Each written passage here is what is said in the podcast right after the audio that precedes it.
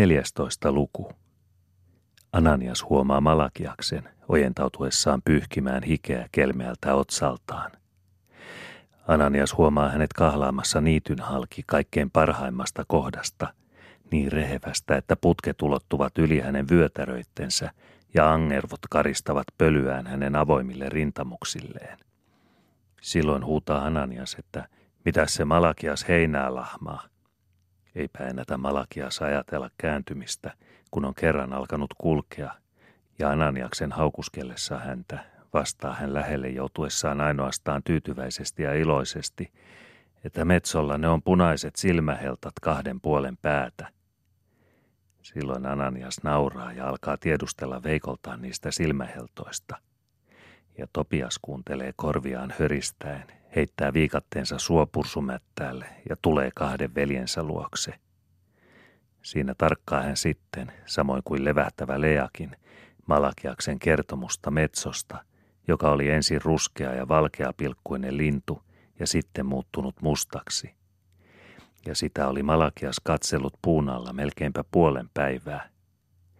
Sitten on Malakiaksen kuitenkin otettava kärjestä katkenut viikatteensa ja alettava lyödä heinää maahan – ja Topin on käytävä haravoimaan. Mutta Sanelma, joka on myös tullut toisten luokse, kiukuttelee, etteivät he jaksa haravoida kaikkea yksinään Topin kanssa, kun isot köntäleet ovat niittämässä. Ja Lea lupaa tulla hänelle ja Topille apulaiseksi, lupaa tulla pian niitettyään ainoastaan tuon ison kiven kohdalle. Päivä lämpenee yhä Aurinko on korkealla ja lähettää raukeaksi kuumentavia säteitä metsien suojaamaan notkoon. Leijan paita on likomärkä ja kuuma. Ananias pyyhkäisee yhä pitemmät ajat kerrallaan otsaansa aina niitoksen reunaan jouduttuaan.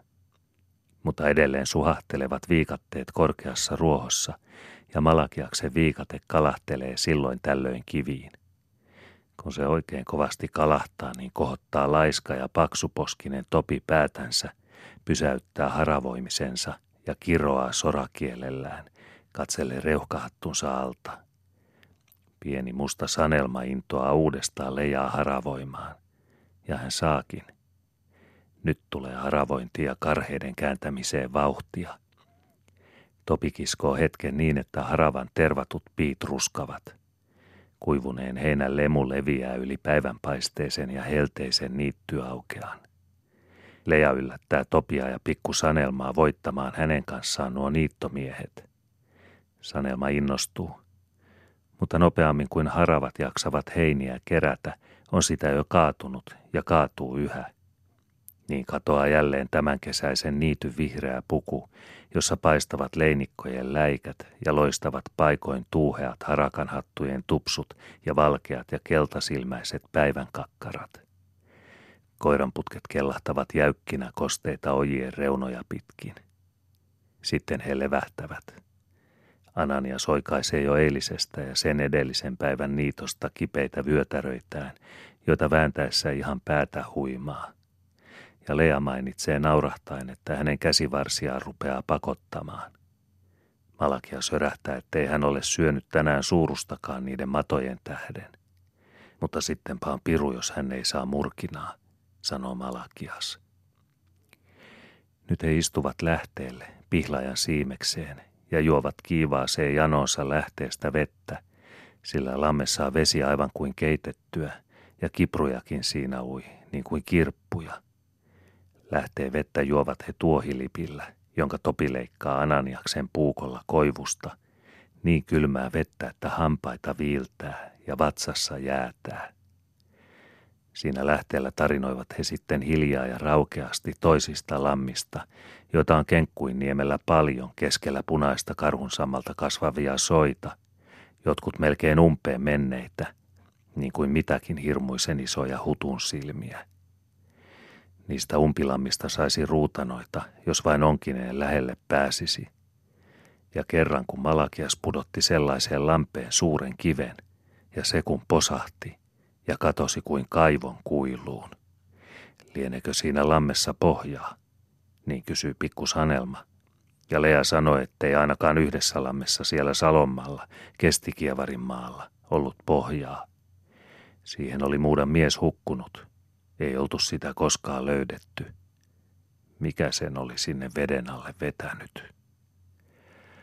Topi kuuntelee suu auki ja ihmettelee. Malakias uskoo Lean tarinoihin. Ja Ananiaskin uskoo vähän. Lea virkahtaa pari sanaa tuliketusta tässä kevätpuolella tupaan tulleesta. Nyt Ananias juttelee metsästyksestä ja samaisen tuliketun nahkoista, joista maksetaan 80 markkaa kappaleesta. Harvoin semmoinen kettu antaa itsensä ammuttavaksi. Mutta muita ketunahkoja on Ananiaksella kaksi, toinen punainen, viime talvena ajetu ja juoksusta ammutun, ja toinen ruskeampi. Malakias, joka istuu vaiti, miettii turhaan, mistä hänkin saisi pyssyn. Ananias ei omaansa anna, vaikka Malakias tänäänkin olisi pudota rumahuttanut ison metson pataan. Sitten he vaikenevat ja ovat kaikki torkahtaa. Niityllä on hiljaista. Ei kuulu edes pienen ja mustan Sanelman touhuavaa puhelua tuolta heinäkasojen takaa. Sanelman, joka on saatu katsomaan niitylle tuotua ja hiukan itkeskelevää pientä luukasta. Ja Rebekka on lakannut ajelemasta perhosia, joita lentelee paljon ilmassa. Tuossa lekuttelee valkeita, kaksi perätysten, ja joku perhonen on punainen, ja muutamat ovat ihan mustia ja suuria. Aurinko säkenöi korkealla päitten päällä, säkenöi kuin peilistä, ja sirkat sirisevät ruohistossa, aivan kuin lepoon kutsuvat. Pilven hattarat liikkuvat riemullisina ilmavalla taivaalla. Kaukana luoteessa, josta niitä näkyy laakson lomasta, alhaalla ilmanrannalta ne punertavatkin. Kovin painostaa ja hiostaa. Pilvet tekevät ukkosta – nyt kajahtaa lapsen itkua taas tuolta, missä pienemmät muoskat ovat. Pikku Luukas se siellä itkee. Lieneekö kellahtanut maahan pärekkoristaan, jossa mummo on taannoin kantanut hänet tänne niitylle, tuvan sängyn alta ottamassaan korissa, siinä johon hän ennen täällä talvipuhteilla kehräsi villaleperöitä. Mummohan se kehrää, samoin kuin toinenkin mummo vainaja kehräsi. Ja kehräisi hän Leakin, jos hänellä olisi aikaa. Jäykästi ja vapisten tuli mummo äsken alas jyrkkää mäkeä, pärekoppa sylissä ja suutuksissaankin, että hänet jätetään ihan kaikeksi päivää lapsen kanssa yksin. Hänet, jonka olisi nyt päästävä marjojakin katselemaan, ostaakseen marjoista saaduilla penneillä leivänmurunsa. Sillä joskin Juutas Käkriäinen tuon hauen hänelle antoi, niin eipä se leipä tulle toisena päivänä Rosinalta – joka sen tiukan tietänee itsekin. Ei mummo silmillään erota Mariaakaan enää kuin kirkkaimman päivän aikaan. Siksi toi hän pienen pojan maitopulloineen tänne nuorempien hoidettavaksi. Raidan tummaan siimekseen on asetettu pikku luukas ruispellon loivalle rinteelle. Ja lapselikkoina ovat ensin olleet Ester ja Rebekkakin, joita on käsketty huutamaan sanelmaa, jos jotain sattuisi – taikka itse Leaa, jos sattuisi mitä pahempaa, longertaisi käärmeitä korin luokse, kun pennut ovat niin pilleillä piipottaneet. Ne käärmeet voisivat luikertaa lapsen suuhunkin, niin kuin Juutas Käkreäinen on pari kertaa löytänyt lehmästä, jota hänet on kutsuttu naapuriin parantamaan. Siinä ovatkin sitten valkeaverinen Ester ja pikku Rebekka liekutelleet korissa poikaa. Luukas on nukkunut, mutta alkanut sitten kärpästen pistelemänä huutaa. Sanelma on komennettu sitä katsomaan. Maitopullon on hän työntänyt luukkaan suuhun. Se ei ole sitä huolinut, vaan kärpäsiä olisi ollut ajettavana sen kasvoilta ja taas liekutettava. Sanelma houkutteli siihen työhön Esterin, luvaten siskolleen palkasta oikein koreat kellonperät, joita hän itse rupesi pujottelemaan voikukkien varsista – sitä pujottelua katseli ruskea silmäinen Rebekka ja koetti itsekin pujotella, kunnes nukahti ruohikkoon, etsiessään voi kukkia, mutta löytäen pientareelta ruohon sisästä mansikoita. Niitä söi Rebekka ja nukahti sitten pensaiden juureen, nenälleen pehmeää mätästä vasten, paljas pylly pystyssä. Ja tuttia nimevä Luukas nukkui. Ja pian nukkui myös vaaleapäinen ja sinertävä silmäinen Ester – toinen käsi vielä kiinni liekuttamansa korin laidassa. Se tyttöjen nukkuminen ei ole oikein pikku Sanelman mieleen. Poika oli kyllä saatava nukkumaan, mutta sitä varten, että tyssit olisivat päässeet Sanelman kanssa leikkiin, lekkamaan siksi aikaa, mikä Leja ja Ananiaskin lepäilivät. Mutta nyt nukkuivat tyssitkin. Ne olisi herätettävä. Löytääpä pikku Sanelma kuitenkin muuta ajanvietettä, tarvitsematta tyttöjä tovereikseen. Hän vilkaisee vielä ympärilleen, isoihin sisaruksiin, vilkaisee mustin ja ovelin silmin ja alkaa sitten söhiä ruohonkorrella pienen luukkaan nenää. Luukas kääntelehtii ja nyhkii, ja sitten se avaa silmänsä, kun Sanelma nipistää sitä vähän. Avaa säikähdyksestä pyörivät, ympyräiset, tuijottavat silmät, jotka tulevat yhä kauhistuneemmiksi, sillä Sanelma irvistelee hänelle hampaitaan ja vääntelee leukojaan ja painaa vääristyneen naamansa yhä lähemmäksi luukkaa lämpöisiä kasvoja. Yhtäkkiä parkaisee luukastaa sitkuun. Vedet juoksevat suurina pisaroina hänen silmistään. Sanelma ajattelee, että se aikoo rääkyä ja että Lea sitten haukkuu häntä, Sanelmaa. Vihoissaan töykkäisee Sanelma vielä luukasta leukaankin, mutta silloin hän vasta pelästyykin Lean mahdollista kuritusta. Sanelma alkaa tuudittaa kauniisti korja ja laulaa hartaasti. Aa, aa. Luukas parkuu kimeästi. Jo juoksee nyt Lea Luukaksen ja Sanelman luokse. Lea tuntee Sanelman juonet. Hän sattuu katsahtamaan epäilen Sanelmaan. Sanelma vilkaisee maahan, vilkkuu syrjään. Hän kohottaa kasvojaan ja kun näkee Lean tutkivan katseen, huudahtaa. En mie sitä herättänyt. Taidat ollakin. Mitä sinä olet sille tehnyt? kysyy Lea. En mitään, vastaa Sanelma. Olet sinä tehnyt pikisilmä. En ole. Ole itse pikisilmä. En ole tehnyt. En mitään. Mie en ole tehnyt. Mutta sitten livistää Sanelma yhtäkkiä tiehensä. Hoikat ja päivettyneet kintut vilahtavat raidan taakse – Kauempana näkee hän Topin, joka köntii laiskasti häntä vastaan karheiden poikki. Ruvetaanpas leikkaamaan, sanoo musta sanelma Topille. Uskotkos, niin minä saan sinut kiinni. Uskotkos, uskotkos, matkii Topi ja alkaa juosta Sanelman edeltä pajupehkon ympäri. Sanelma ajaa Topia takaa ja sitten Topi Sanelmaa – Siinä herää Rebekkakin, kun hypätään hänen ylitseen ja kaadetaan hänet nenältään syrjälleen. Rebekka katselee ensin kummastuneena ympärilleen ja aikoo itkeä unissaan ja suutuksissaan. Mutta jo kirkastuvat hänen silmänsä, hän kapuaa maasta ja yhtyy leikkiin. Uskotkos, uskotkos, kotkottavat Topi ja Sanelma juostessaan. Ja Sanelma jankuttaa. Minä uskon isän päälle, minä uskon pojan päälle – Astui alas helvettiin, nousi ylös taivaaseen, hurpattavat kaikki lapset keskenään, sillä Esterkin on herännyt hippasille. Nauraen ja iloiten he hurpattavat, tuuppien toisiaan ojaan ja nousten niistä joko itkua tehden, kuten pikku Repekka, taikka kiroten, niin kuin kohti kurkkua rähähtelevä topi. Sitten he taas tyrkkäävät ojasta nousseita uudestaan ojaan ja hurpattavat, säkki päähän ja helvettiin. Lea katkaisee jo pajun oksan ja aikoo antaa noille lörpöttelijöille. Mutta yhtäkkiä tuntuu hänenkin mielensä tekevän juoksuun. Viidentoista vanhaan vasta Lea. Pian leikkii hän toisten kanssa, kääntäen heitä nurin ja kantaen ojan reunalle, muka pistääkseen pää edellä sinne märkään mutaan. Ja Lea nauraa heleästi ja hokee Rebekkaa nurin kääntäessään. Astuipa alas helvettiin, nousipa ylös taivaaseen. Ananiakselta on työ jäänyt. Hän istuu niityllä leppien siimeksessä. Huutaa koiraansa, jonka hän näkee kulkevan rukiissa, vilahtelevan, kahisuttaen olkia. Hurja tuleekin heilutellen häntäänsä ja lähettäen niin, että kieli riippuu pitkällä. On taas myyriä kaivellut. Siihen asettuu hurjakin leppien varjoon. Lapset tuolla leikkivät.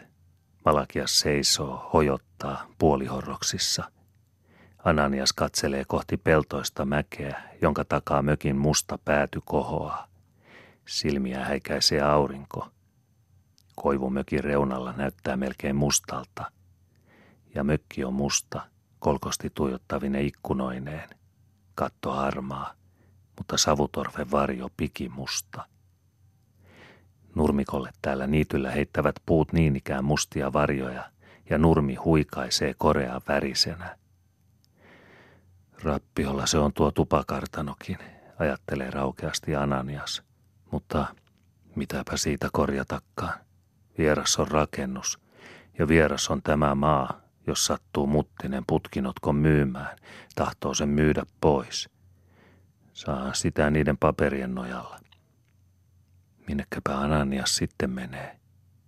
Hän ajattelee Maunoenoa ja uneksii hänen tarinoitaan, juttuja tukki- ja telakkatöistä ja viinakaupoistakin. Niitä on Eno jo hänelle uskonut ja on isäkin alkanut vihjailla. Sellaiseen tässä joutuu, viinanmyyntiasioihin. Siellä missä Mauno Eno liikkuu on sirmakan soittoa ja tanssia. Mutta täällä äitihän se työtä, silti köyhyyttä ja aina lapsia – mutta siellä toisaalla on tyttöjä, sellaisia kuin Enon Pertan sanelma, punaposkinen ja siisti vaatteissa. Ei, mikä tässä? Eihän ihminen ole ampiainen, sanoi Ananias hiljaa yksinään, sillä Malakiaskin on madellut pois niittopaikalta. Ensin Malakias on tosiaan ollut kova ja huutanut lapsille. Odottakaapas, kun minä tulen ja annan teille aikatalkkunat – vai ei teillä muualla ole lekkamista kuin niissä kuivissa heinissä? Mutta sitten on kuumuus hautunut Malakiaksen paljasta päätä niin, että hän on seisahtunut kesken matkaansa. Punaisena on hänen toinen olkansa paistanut repeytyneen paidan reiästä. Ja nyt Malakias huutaa jo lammessa. Siellä hän porskuttaa, pitäen kiinni veden yli kaartuvista pajupehkoista, sillä hän ei osaa uida muuten kuin maha pohjassa – Iloisesti ja vilkastuneena hän huutaa suu vettä puolillaan. Hoi, Topi, hoi, tule tänne, tule. Mikä se on? vastaa Topi muiden lasten parvesta, jossa hän on kampannut toisia nurin. Tule tänne, toistaa Topin ystävä Malakias lammesta. Tule panemaan loiskis, panemaan puli puli. Topi noitaisee alkaa heti riisua housujaan ja paitaansa, juosten samalla rannalle ja paiskaten mennessään karvareuhkansa ojaan. Muut vaatteensa aikoi hän jättää kaatuneen koivun rungolle, joka on veden äyräällä, mutta muistaa sitten, että sillä kohdalla on keltiäisiä, noita ruiskumestareita. Nyt heittää hän paitansa pajupensaaseen ja sitten housutkin perästä. Ja sitten hän ui pidellen pajuista kiinni niin kuin Malakiaskin. Mutta yhtäkkiä on Topilla syytä nostaa leveää naamaansa vedestä. Nopeasti hän kiepsahtaa ylös penkereelle ja alkaa kiskoa housuja takaisin jalkaansa. Sillä hän näkee nyt Ananiaksen lappavan tuolla vettä vanhasta lampiveneestä, joka on ties milloin kuljetettu järvestä lampeen ja jota sanotaan rotakollaksi – ja hän näkee toisten lasten juoksevan Ananiaksen luo päästäkseen hänen kanssaan soutelemaan. Ananiaksella on lammessakin muutamia verkkoja. Niitä menee hän huvikseen katselemaan. Ammentaa rupaista vettä rotakollasta. Vesi vähenee veneen perästä, joka on vedetty puolittain ylös ojaan. Ananias lupaa Esterin mukaansa ja Sanukankin, jos hän ei hypi eikä keiku kuin mustalainen. Mutta kun nyt Topi tulee siihen, ei Ananias enää huolikkaan häntä. Ananias sanoo, että tulee rotakollaa jo liian monta. Ei ota Ananias Topia. Mutta paksuposkinen Topi aikoo mennä rotakollaan väkisin. Pysytkö poissa siitä, sanoo Ananias ja työntää Topin takaisin nurmelle veneen reikäisen reunan ylitse. Ja Ananias jatkaa. Näethän kuinka puhaltaa vettä laidoista sisään. Tässä on muutenkin meloskeltava varotellen ja seistävä pussit perätysten. Topipa tarttuu kiinni veneen perään, joka on maalle päin, ja saakin toisen jalkansa uudestaan sen reunan sisäpuolelle. Mutta Ananias kellahduttaa hänet taas takaisin rannalle, ja kun Topi pyrkii ylös maasta, niin on Ananias työntänyt jo rotakollan irti rannasta. Topi aikoo hypätä veteen, mutta sillä kohdalla on syvää kuin kaivossa. Sitten hän rupeaa Ananiasta anelemaan. Se ei auta. Topi suuttuu. Hän ei pääse rotakollaan. Ei. Ei mahda mitään, vaikka hän iskisi hampaansa rotakollaan. Mutta ei enää yletä. Tuolla menee Ananias. Tytöt istuvat rotakollan perälaudalla. Topi kiroaa pahasti ja suuttuu yhä julmemmin. Hän juoksee pitkin ojaista lammen rantaa, juoksee niska keikassa, nopeasti soudetun veneen perästä. Hän noituu.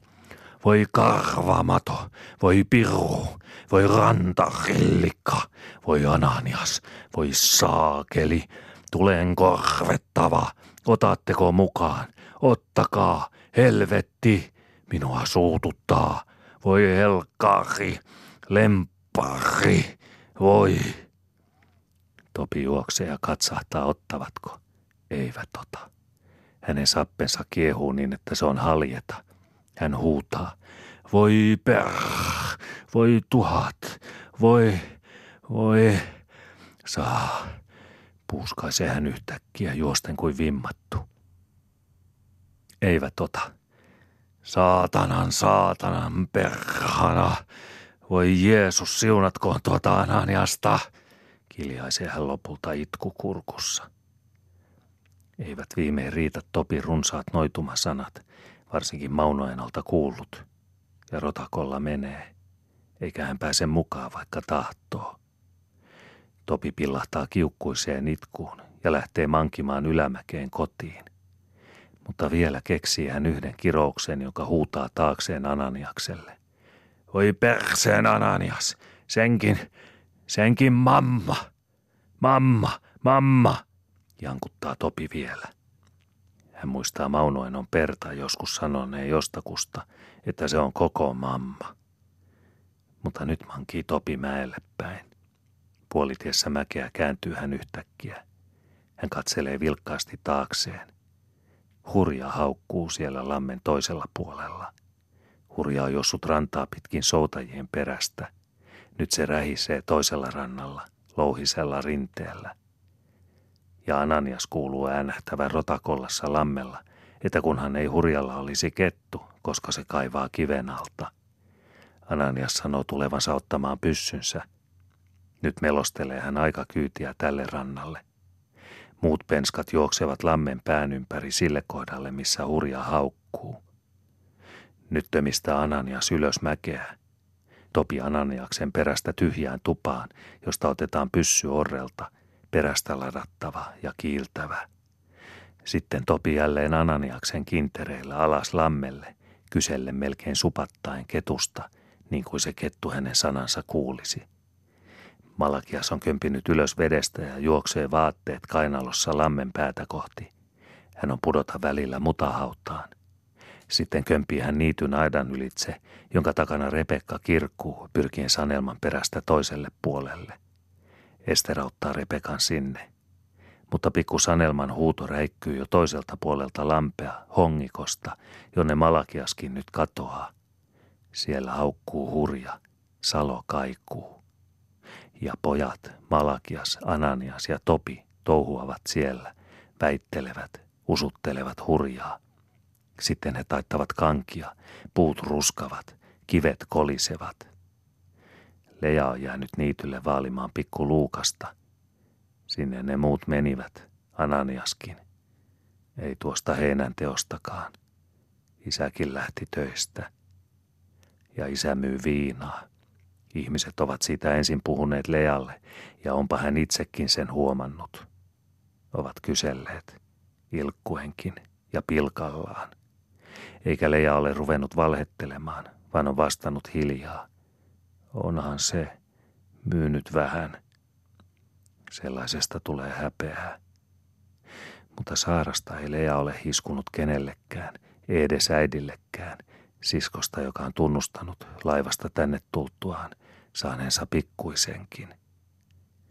Ja Lea oli nähnyt sellaisen unen, miehen, joka oli pitkä kuin mitä nuoraa, Miehen päylettyi tuvan kattoon. Ja hänkin, Lea, oli äsken tässä hyppinyt ja Jumalan sanaa sillä tavalla, mitä hän se unikin, sellainen –